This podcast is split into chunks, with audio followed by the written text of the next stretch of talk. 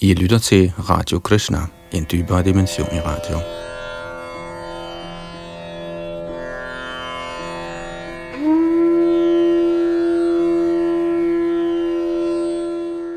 Vi kigger i øjeblikket i en ny dansk oversættelse af Bhagavad Gita. Og øhm, i denne her serie er vi nået frem til øh, tekst nummer 12 i det tredje kapitel – Bhagavad Gita er det åndelige livs grundlæggende principper, som øh, vi må gøre os fortrolige med, for senere hen at kunne øh, med denne viden studere. For eksempel Srimad Bhagavatam, der er det åndelige livs videregående studium. Nu altså Bhagavad Gita, kapitel 3, Karma Yoga, fra tekst 12 og fremad. Bag mikrofon og teknik sidder Yadunandan Das.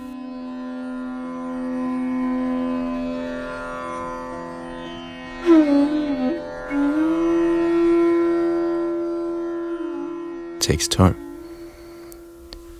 Ishtan bhogan hivo deva dasyante yagya bhavitaha teir dattan apradaya ibhyo yo bhungte stena evasaha. Når halvguderne, der har ansvar for de forskellige livsfornødenheder, bliver tilfredsstillet gennem yagya, offringer, vil de forsyne jer med alle nødvendigheder – men den, som nyder disse gaver uden at give dem tilbage til halvguderne, er bestemt en tyve.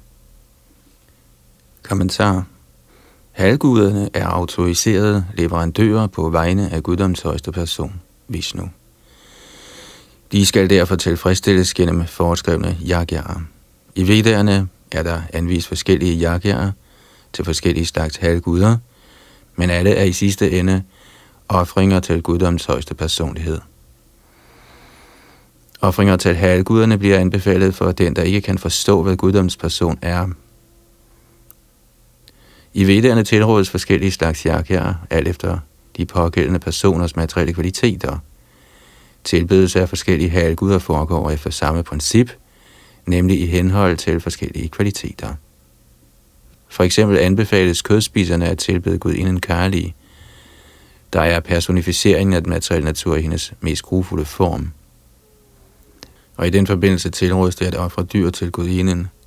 Men for dem, der er i godhedens kvalitet, anbefales den transcendentale tilbedelse af Vishnu. Yderst set har alle yagyaer til hensigt gradvist at ophøje en til det transcendentale niveau. For folk i almindelighed er det nødvendigt med mindst fem yagyaer, der er kendt som Panch Maha Yagyaer.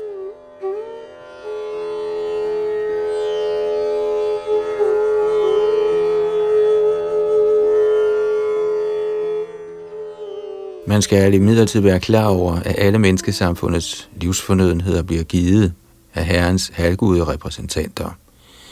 Ingen kan selv fremstille noget. Tag for eksempel menneskesamfundets mad. Disse fødevarer indbefatter korn, frugt, grøntsager, mælk, sukker osv. til personer i godhedens kvalitet, og også fødevarer til ikke-vegetarer, såsom kød, der heller ikke kan fremstilles af mennesker. Et andet eksempel er varme, lys, vand, luft osv., der også er livsfornødenheder. Heller ingen af dem kan mennesket selv fremstille. Uden den højeste herre kan der ikke være tilstrækkeligt sollys, måneskin, nedbør, vind osv., uden hvilket ingen kan leve. Det er åbenlyst, at vores liv er afhængig af Herrens forsyninger. Selv vores industrivirksomheder behøver mange råmaterialer i form af metal, svovl, kviksøl, mangan og så mange andre nødvendigheder, som alle bliver givet af Herrens repræsentanter med det formål – at vi skal anvende dem rigtigt og holde os sunde og raske, så vi kan opnå selverkendelse, hvilket leder til livets endelige mål, befrielse fra den materielle kamp for tilværelsen. Dette mål med livet opnås ved at udføre jagtjager. Hvis vi glemmer menneskelivets formål og modtager forsyninger fra Herrens mellemmænd til vor egen sansenydelse blot, for at blive mere og mere indviklet i den materielle tilværelse, hvilket ikke er formålet med skabelsen – gør det os helt klar til 20, og som følge deraf vil vi blive straffet af den materielle naturs love. Et samfund af 20 kan aldrig være lykkeligt, for 20 har intet mål i livet. De grove materialistiske type har intet endeligt mål med tilværelsen, men styres direkte imod sansenydelse og intet andet. De har heller ingen viden om, hvordan man udfører yagya. Herren Chaitanya indførte imidlertid den letteste form for yajna, nemlig Sankirtan yajna, der kan udføres af enhver i denne verden, som accepterer Krishna bevidsthedens principper.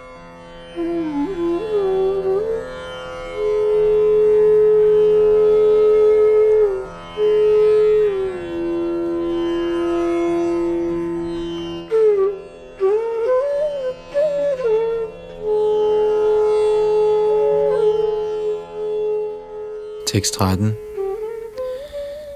Yajna Shishta Sina Santo Muchante Sarva Kilbishaihi Bhunjate Te Dvaghanga Papa Ye Pachantyat Makaranat Herrens indgivende befries fra alt muligt synd, for de spiser mad, der først er blevet givet som offer.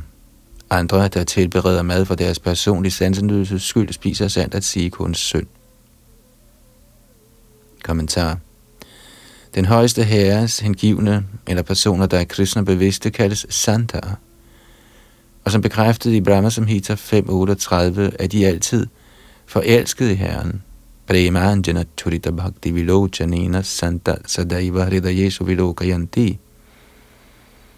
Santaerne, eller de, der befinder sig i en konstant kærlighedspagt med Guddoms højeste person, gode vinter, skænkeren af al nydelse, Mukunda, den der giver befrielse, eller Krishna, den alttiltrækkende person, kan ikke tage imod noget uden først at have tilbudt det til den højeste person. Sådanne hengivne udfører derfor yagya i form af forskellige slags hengiven tjeneste som Shravanam, Kirtanam, Smaranam, Archana osv. Og gennem disse yagyaer undgår de altid alle former for urene påvirkninger fra de syndige forbindelser med den materielle verden, andre, der laver mad til sig selv eller til deres egen sansetilfredsstillelse, er ikke blot tyve, men spiser også alt muligt slags synd. Hvordan kan et menneske være lykkeligt, hvis det både er en tyv og syndigt? Det er umuligt. Hvis folk vil være lykkelige i alle henseender, må de lære at følge den nemme Sankirtan Yagya metode i fuld kristnebevidsthed. Ellers skal der hverken blive tale om fred eller lykke i verden.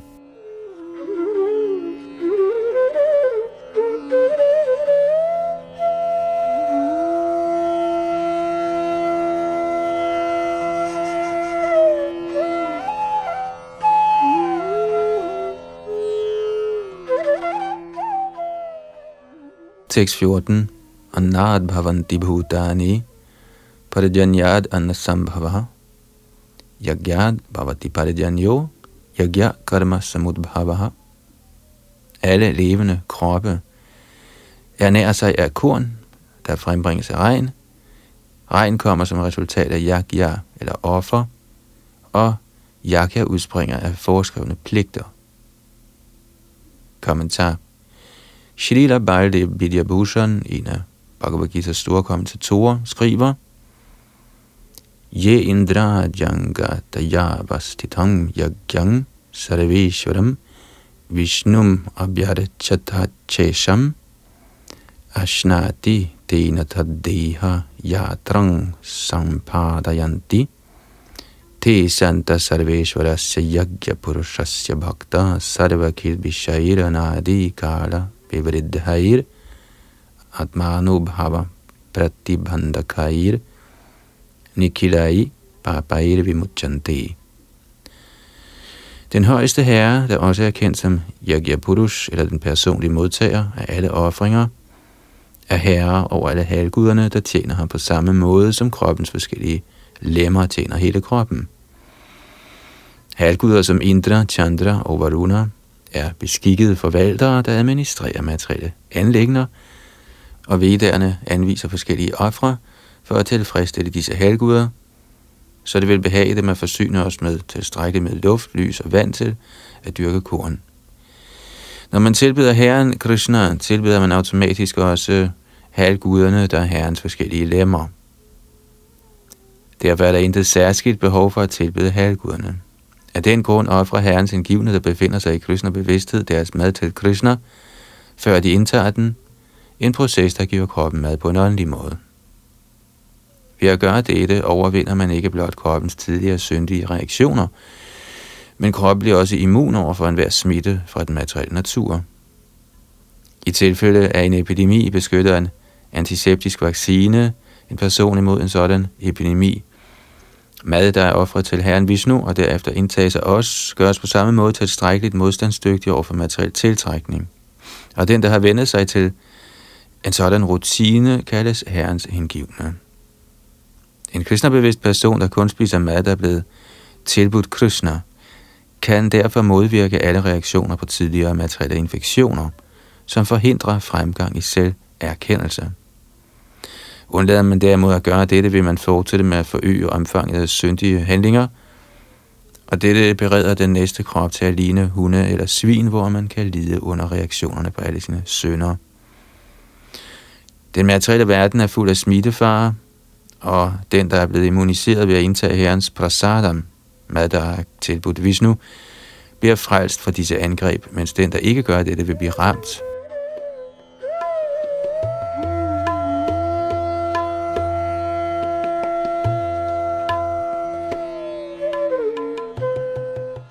Korn og grøntsager er rigtig mad. Mennesket spiser forskellige former for korn, grøntsager, frugter osv., og dyrene spiser det til oversblevende af korn og frugter og græs af korn og grøntsager, græsplanter osv. Mennesker, der er vant til at spise kød, er ligeledes afhængige af plantevæksten for at kunne spise dyrene. I sidste ende er vi alle afhængige af markens afgrøder, ikke af produkterne fra store fabrikker. Afgrøderne på markerne skyldes tilstrækkelig regn fra himlen, og den regn styres af halvguder som Indra, solen, månen osv., der alle er herrens tjenere. Herren kan tilfredsstilles gennem offer. Den, der ikke kan udføre offer, vil derfor komme til at mangle det naturens lov. Yagya, og i særdeleshed Sankirtan Yagya, der anbefales i denne tidsalder, må således udføres, om ikke andet så for at redde os fra fødevaremangel. mangel.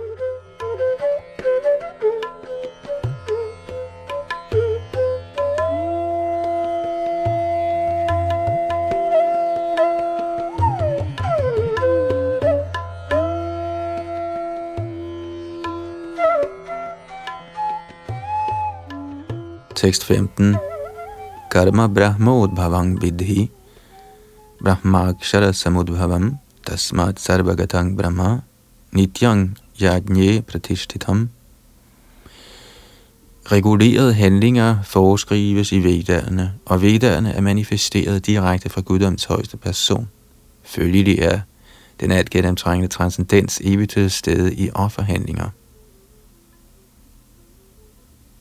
Kommentar i dette vers bliver Yajnartha Karma, eller nødvendigheden af at arbejde, udelukkende for at tilfredsstille Krishna, understreget yderligere. Hvis vi skal arbejde for at tilfredsstille Yagya Purush eller Vishnu, må dette ske efter retningslinjerne i Brahman, eller de transcendentale Vedaer. Vedderne er således instruktionsbøger i, hvordan vi skal handle. Alt man foretager sig uden Vedaernes retningslinjer kaldes Vikarma, det vil sige uautoriseret eller syndig handling. For at blive reddet fra reaktionerne på sine handlinger, må man derfor sørge for altid at følge vedernes vejledning. Ligesom man i almindeligt liv må følge statens anvisninger, bliver man også nødt til at arbejde under vejledning af Herrens suveræne stat. Denne vejledning fra vedderne manifesteres direkte fra Guddoms højeste persons åndedræt. Der står skrevet, Asya mahato bhutasya nishvasitam etad yadrigvedu yajurveda samavedu tarvangira saha. Citat, de fire vedaer, Rigveda, Yajurveda, Samaveda og Tarva udspringer alle fra Guddoms højeste persons åndedræt. Citat slut. Hentet fra Brihad Aranyaka Upanishad 4, 11, 5. Herren, der er almægtig, kan tale gennem sit åndedræt, for som det bliver bekræftet i Brahma Samhita, er Herren så almægtig, at han kan udføre enhver af sine sansers funktioner men hvilken som helst af sine andre sanser. Herren kan med andre ord tale gennem sin vejrtrækning, og han kan befrugte med sine øjne. Således står det skrevet, at han skuede ud over den materielle natur og dermed undfangede alle levende væsener. Efter at have skabt eller befrugtet de levende sjæle i den materielle naturs moderliv, gav han sine retningslinjer i form af den vediske visdom for, hvordan disse betingede sjæle kan vende hjem til guddommen igen. Vi skal altid huske på, at de betingede sjæle i den materielle natur alle er ivrige efter materiel nydelse, men de vediske instruktioner er udformet på en sådan måde, at man kan tilfredsstille sine unaturlige ønsker og derefter vende tilbage til guddommen, når man er færdig med sin såkaldte nydelse. Det er en mulighed, de betingede sjæle har for at opnå befrielse. Derfor bliver de nødt til at forsøge at følge Yakya-metoden ved at blive kristnebevidste. Selv de, der ikke har fulgt de vediske retningslinjer, kan drage nytte af de kristnebevidste principper, hvilket vil erstatte udførelsen af vediske yakya eller karmaer.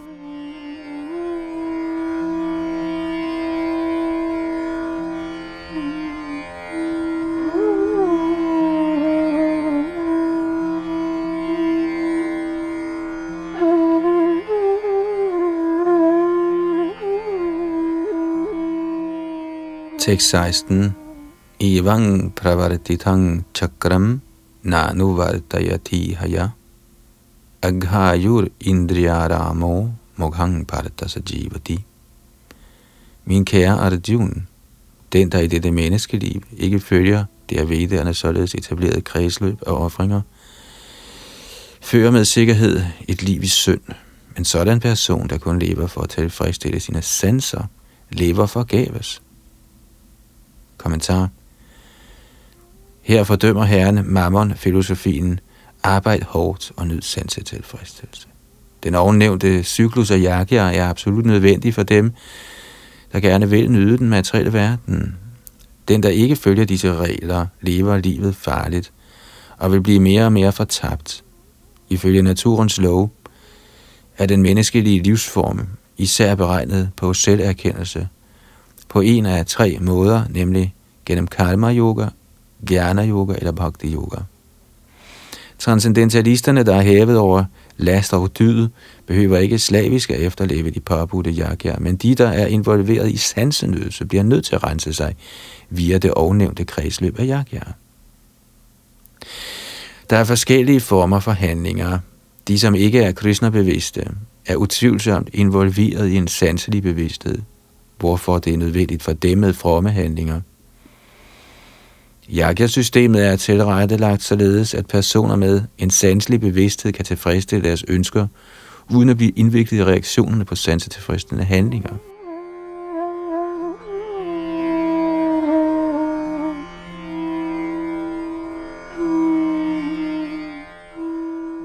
Verdens velstand afhænger ikke af vores egne anstrengelser, men af den højeste herres bagvedliggende arrangement, som bliver direkte iværksat af halvguderne. De forskellige jakker er derfor rettet mod de særlige halvguder, der omtales i vedderne. Indirekte er dette praktisering af kristnerbevidsthed, for når man behersker i udførelsen af jakker, bliver man med sikkerhed kristnerbevidst. Men hvis man ikke bliver kristnerbevidst af disse jakker, regnes sådanne principper ikke for andet end moralkodexer. Man bør derfor ikke begrænse sin fremgang til moralkodexer, men bør gå videre og komme til kristnebevidsthed.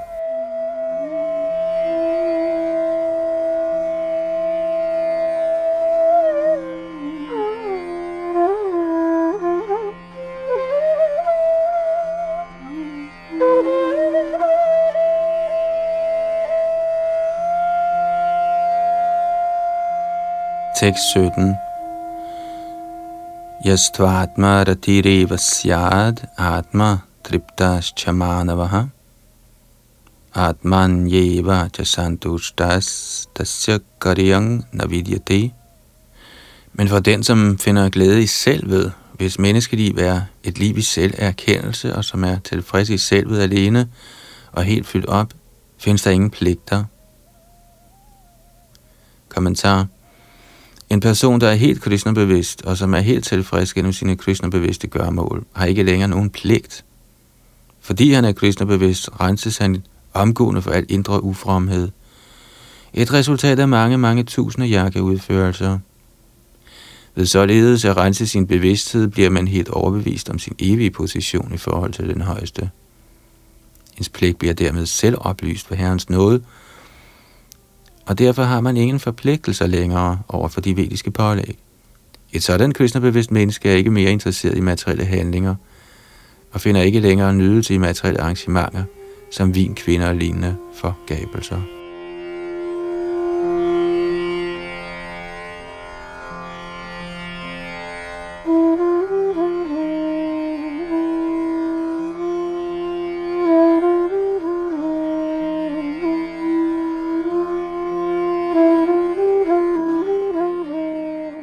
Tekst 18 Naivatasya kritenarthom nakriteneha kaschina, nachasya sarvabhuteshu kaschit artha yapashriyaha. En selvrealiseret mand har intet formål at tjene ved at udføre sine foreskrevne pligter, eller nogen grund til ikke at udføre dette arbejde. Lige så lidt har den selvrealiserede sjæl behov for at afhænge af noget andet levende væsen. Kommentar. Udover sine handlinger i Krishna-bevidsthed, er et selvrealiseret menneske ikke længere forpligtet til at udføre nogen foreskrevne pligter. Krishna-bevidsthed er heller ikke uvirksomhed, ligesom det vil blive forklaret i det følgende vers. Et Krishna-bevidst menneske søger ikke tilflugt hverken hos mennesker eller halvguder. Alt, hvad de gør i Krishna-bevidsthed, er nok til at opfylde dets forpligtelser.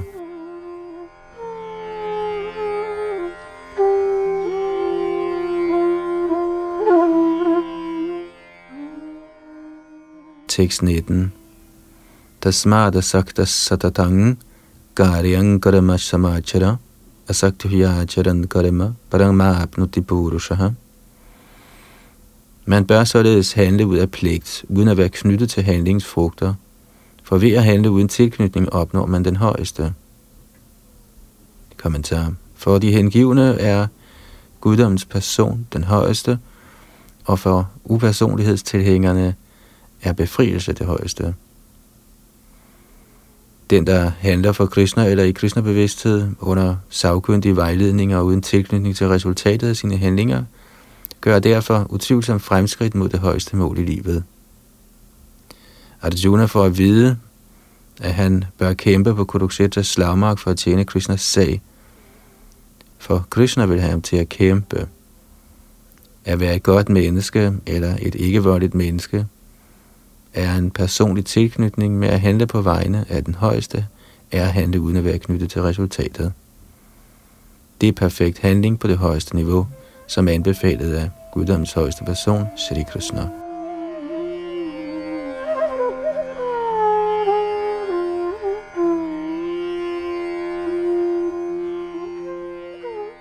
Vediske ritualer såsom foreskrevne ofre gøres for at rense de ufromme handlinger, vi har gjort for at tilfredsstille vores sanser. Men handling i kristnebevidsthed er transcendental til reaktionerne på godt eller dårligt arbejde.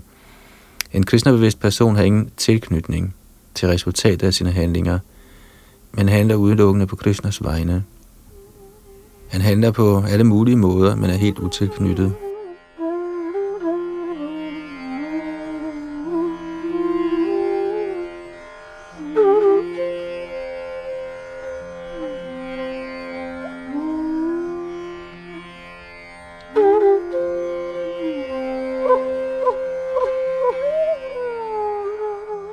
Tekst 20. Karmanaiva hisang siddhim astita janakadayaha loka sangraham eva api sampashyam kartum arhasi. Konger som Janak opnåede fuldkommenhed, blot gennem foreskrevne pligter. Du bør derfor gøre dit arbejde udelukkende for at uddanne folk i almindelighed. Kommentar. Konger som Janak var alle selvrealiserede sjæle, og derfor var de ikke forpligtet til at efterleve de foreskrevne pligter i vedderne. Ikke desto mindre handlede de alle ifølge de foreskrevne aktiviteter, blot for at sætte et godt eksempel for almindelige mennesker. Janak var Sitas far og herren Ramas svigerfar. Som mægtig hengiven var han transcendentalt situeret, men da han var konge af Mithila, der er en del af provinsen Bihar i Indien, måtte han undervise sine undersøgte i, hvordan man gør sine foreskrevne pligter. Herren Krishna og Arjuna, hans evige ven, havde ikke nødig at kæmpe på Kuruksetas slagmark, men de gjorde det for at vise folk i almindelighed, at vold også er nødvendig i tilfælde, når fornuftige argumenter slår fejl. Før slaget på Kurukshetra blev der gjort alt for at undgå krigen, selv af guddommen i egen person, men modparten var fast besluttet på konfrontation. Så det er nødvendigt at slås for en sådan retfærdig sag. Selvom en person i kristnebevidsthed måske ingen interesse har i verden, arbejder han alligevel for at undervise befolkningen i, hvordan man lever og handler. De, der er erfarne i kristnebevidsthed, kan handle på en sådan måde, at andre vil følge dem, hvilket vil blive forklaret i næste vers.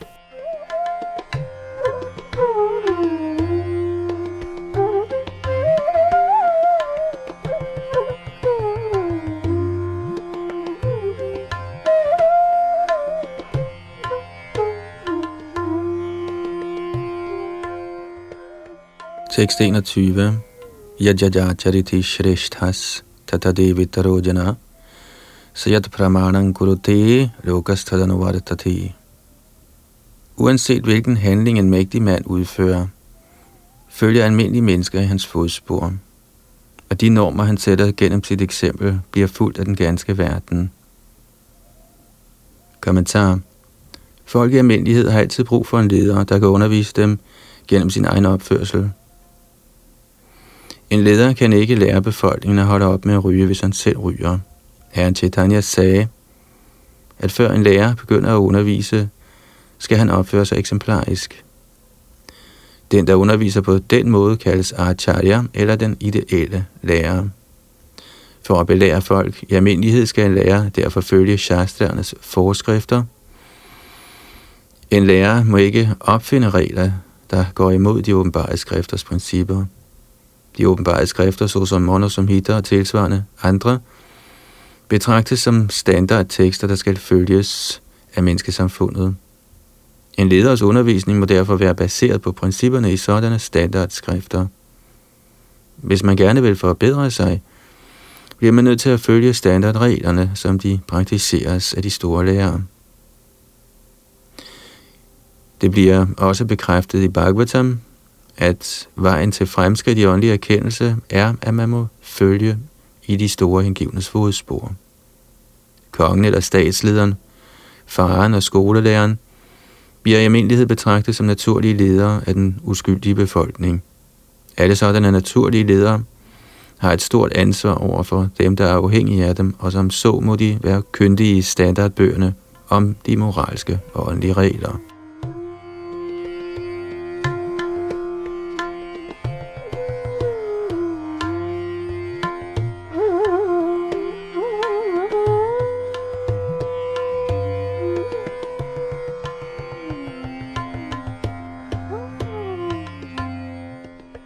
6.22 Paratasi kartavyam Trishu lokeshu kinchana Nan avaptam avaptavyam Varta eva chakarmani O Pritas søn, der er mig intet arbejde foreskrevet inden for de tre planetsystemer. Jeg savner heller intet, og jeg har ikke behov for at skaffe mig noget, ikke desto mindre jeg er beskæftiget med foreskrevne pligter. Kommentar. I de vediske skrifter bliver Guddoms højeste person beskrevet som følger.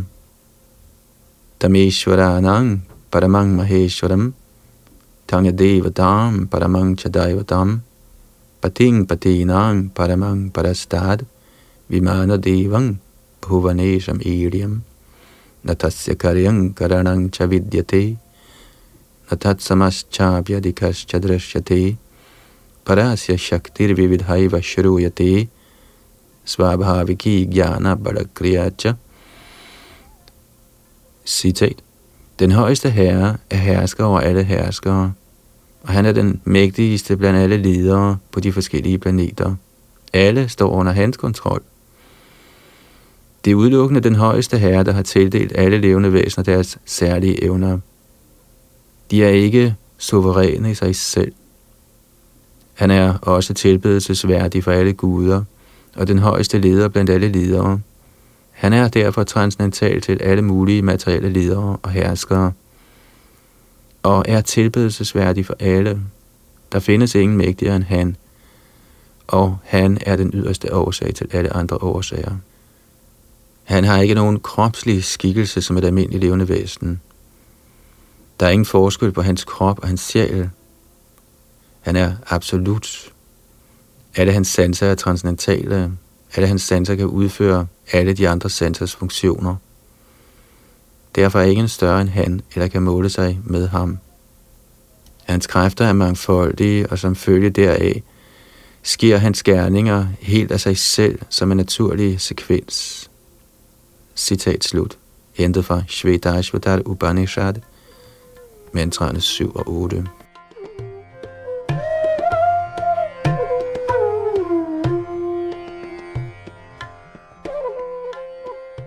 Eftersom alt findes i fuld overdådighed i guddoms person og eksisterer i fuld sandhed, har guddoms højeste person ingen pligt at opfylde.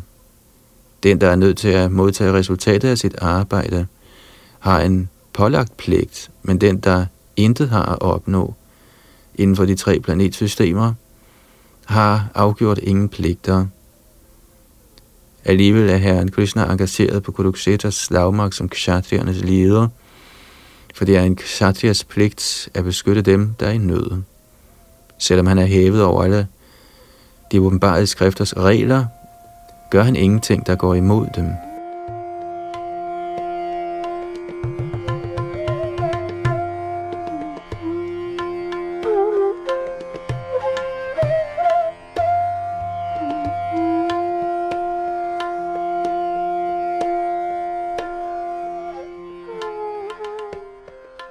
623 Yadi yamang navarate yang jatu karmanya tandriya mama varat manuvartanti manushya parta sarvashaha For hvis jeg nogensinde skulle svigte mine forskrevne pligter, uparta, ville alle mennesker med sikkerhed følge i mine fodspor. Kommentar. For at holde samfundet stabilt med henblik på fremgang i åndeligt liv, findes der familietraditioner for alle civiliserede mennesker. Selvom sådanne regler og forskrifter gælder for betingede sjæler og ikke for Herren Krishna, fulgte han de foreskrevne regler, fordi han var nedstedet for at etablere religionens principper. Ellers ville almindelige mennesker følge hans fodspor, da han er den højeste autoritet. Vi lærer fra Srimad Bhagavatam, at Herren Krishna opfyldte alle de religiøse pligter, der kræves af en familiefar – både i hjemmet og i det offentlige.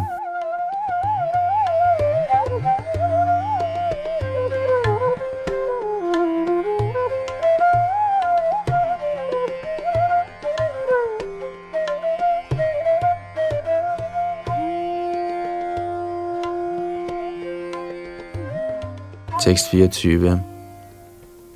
Utside yuri me loka, nakuriyan karma chedaham, sankarasya chakartasyam upahanyam imang prajaha. Hvis jeg ikke fulgte foreskrevne pligter, ville alle disse verdener blive styrtet i fordærv. Jeg ville være skyld i, at der opstod uønsket befolkning, og derved forstyrre freden for alle levende væsener. Kommentar. Vardana Sankara sigter til uønsket befolkning, der forstyrrer freden i det bedre samfund. For at forhindre den slags forstyrrelser i samfundet, er der påbudte regler og forskrifter, gennem hvilke befolkningen automatisk kan blive fredfyldt og organiseret med henblik på åndelige fremskridt i livet. Når Herren Krishna nedstiger, følger han naturligvis disse regler og forskrifter for at bevare respekten for og nødvendigheden af sådanne vigtige aktiviteter. Herren er far til alle levende væsener – og hvis de levende væsener ledes på afveje, er han indirekte ansvarlig. Derfor nedstiger Herren selv, når som helst, der generelt lades hånd om de regulerende principper, for at tilrettevise samfundet. Det er imidlertid vigtigt at huske på, at selvom vi skal følge i Herrens fodspor, kan vi ikke efterligne ham. At følge og efterligne er ikke det samme. Vi kan ikke efterligne Herren, og løfte Govardhan han bjerget, som han gjorde det i sin barndom. Det kan intet menneske gøre. Vi må følge hans instruktioner, men vi har på intet tidspunkt lov til at efterligne ham. Det bliver bekræftet i Bhagavatams 10. bogs 33. kapitel i teksterne 30 og 31. Naitat samachare jatu manasapi yanishvaraha vinashat jacharan maudhyat yatarudrobdi jang visham ishvaranang vacha satyanga tathaiva charitang kvachit teshang yat svavacho yuktang buddhimangs tat samacharet. Citat. Man bør slet og ret følge herrens og hans bemyndigede tjeners instruktioner. Alle deres instruktioner er til for vores eget bedste, og enhver intelligent person vil følge dem som anvist. Man skal dog vogte sig for at efterligne deres handlinger. Man bør ikke imitere herren Shiva og forsøge at drikke et hav af gift. Citat slut.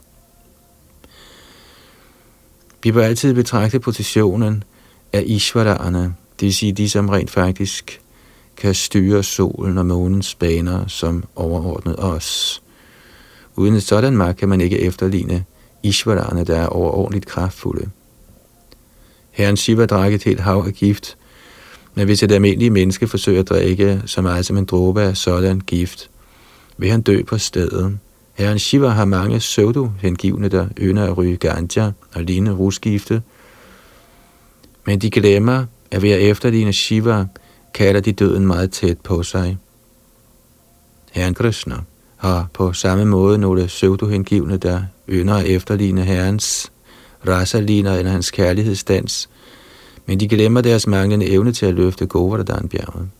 Således er det bedste ikke at forsøge at imitere de kraftfulde, men blot følge deres instruktioner.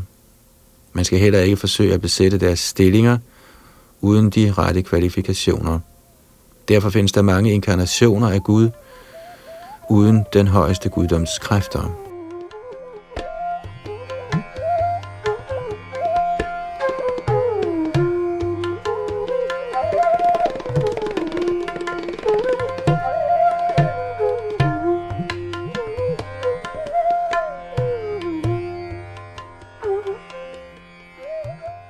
Tekst 25. Sakta karmanya so yata guravanti bharata guriyad vidvangs tatha saktash chikirshur loka sangraham. Ligesom de uvidende udfører deres pligt ud af tilknytning til resultatet, kan den vise også handle, men uden tilknytning for at lede befolkningen på rette vej. Kommentar. En person, der er Krishna-bevidst, og den, der ikke er det, adskiller sig fra hinanden ved deres forskellige ønsker. En Krishna-bevidst person gør intet, der ikke befordrer hans udvikling i Krishna-bevidsthed.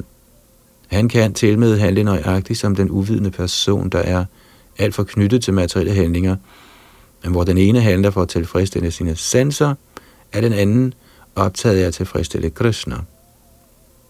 Der er derfor brug for en kristnebevidst person til at vise folk, hvordan man skal handle, og hvordan man engagerer resultatet af sine handlinger til fordel for kristnebevidsthed. bevidsthed.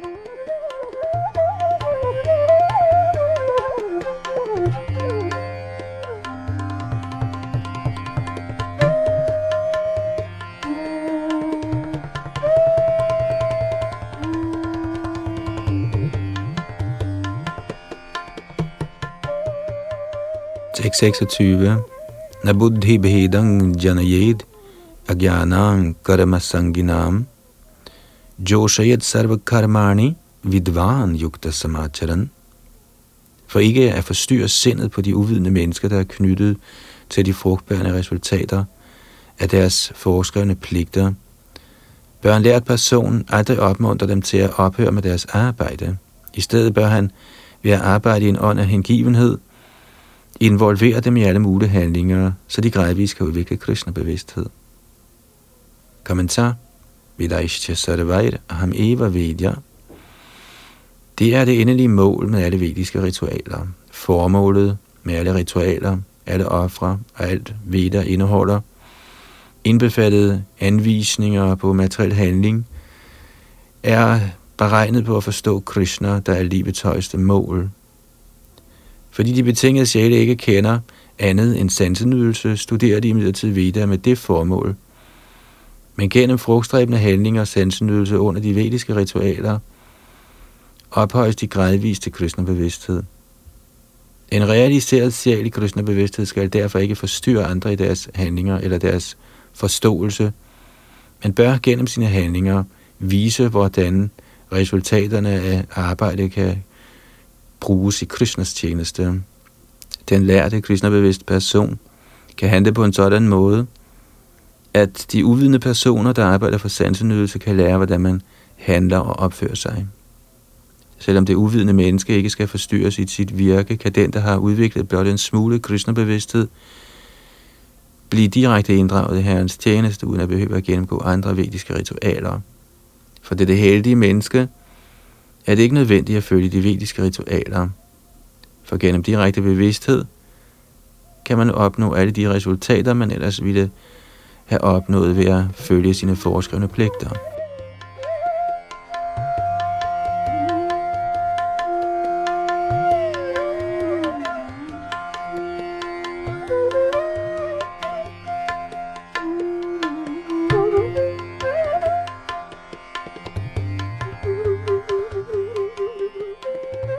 Tekst 27.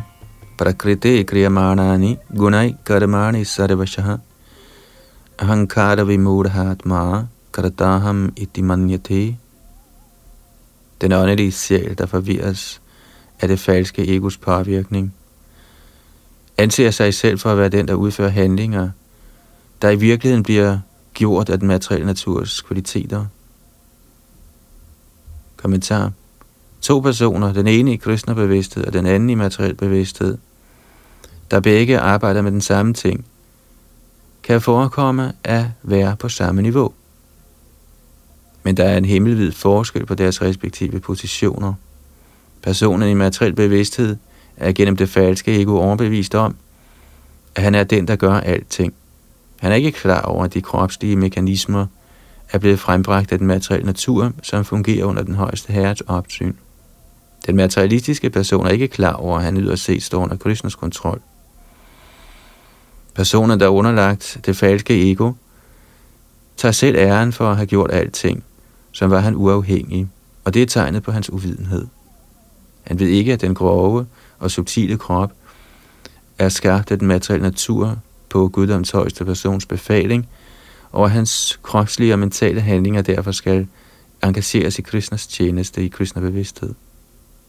Det uvidende menneske glemmer, at guddoms højeste person kaldes Rishikesh, eller herren over den materielle krops sanser. Som følge af hans langvarige misbrug af sanserne på sansenydelse, vildledes han af det falske ego, der får ham til at glemme hans evige forhold til Krishna.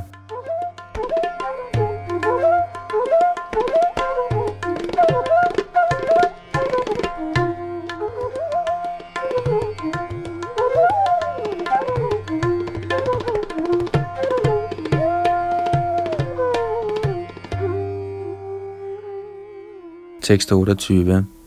Tattvavid tu mahabaho gunakarma vibhagayoho guna guneshu vartanta itimatva nasajyate. Den, der har viden om den absolute sandhed, o du svært bevæbnet, involverer sig ikke i sanserne og sansenydelse, for han kender meget vel forskellen på arbejde i hengivenhed og arbejde for frugtbærende resultater.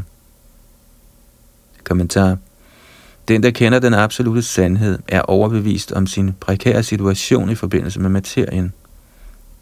Han ved, at han er en uadskillig del af guddommens højeste person, Krishna, og han ikke burde være i den materielle skabelse.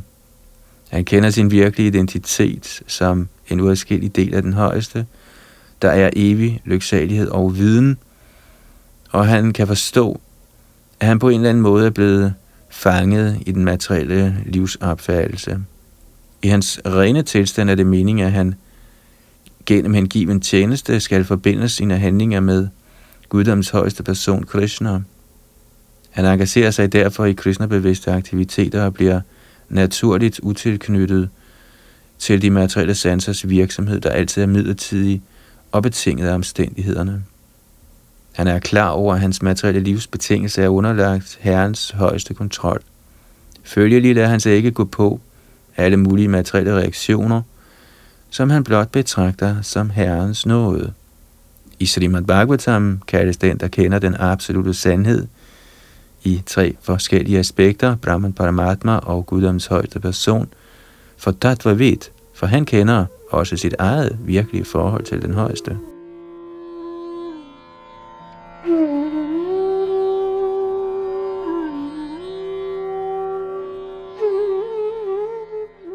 Og her holder vi pause i vores oplæsning fra Bhagavad Gita. Næste gang vi skal til det, er det ved tekst 29 her i det tredje kapitel, Karma Yoga. Og det var Yadunandan Das mikrofon og teknik.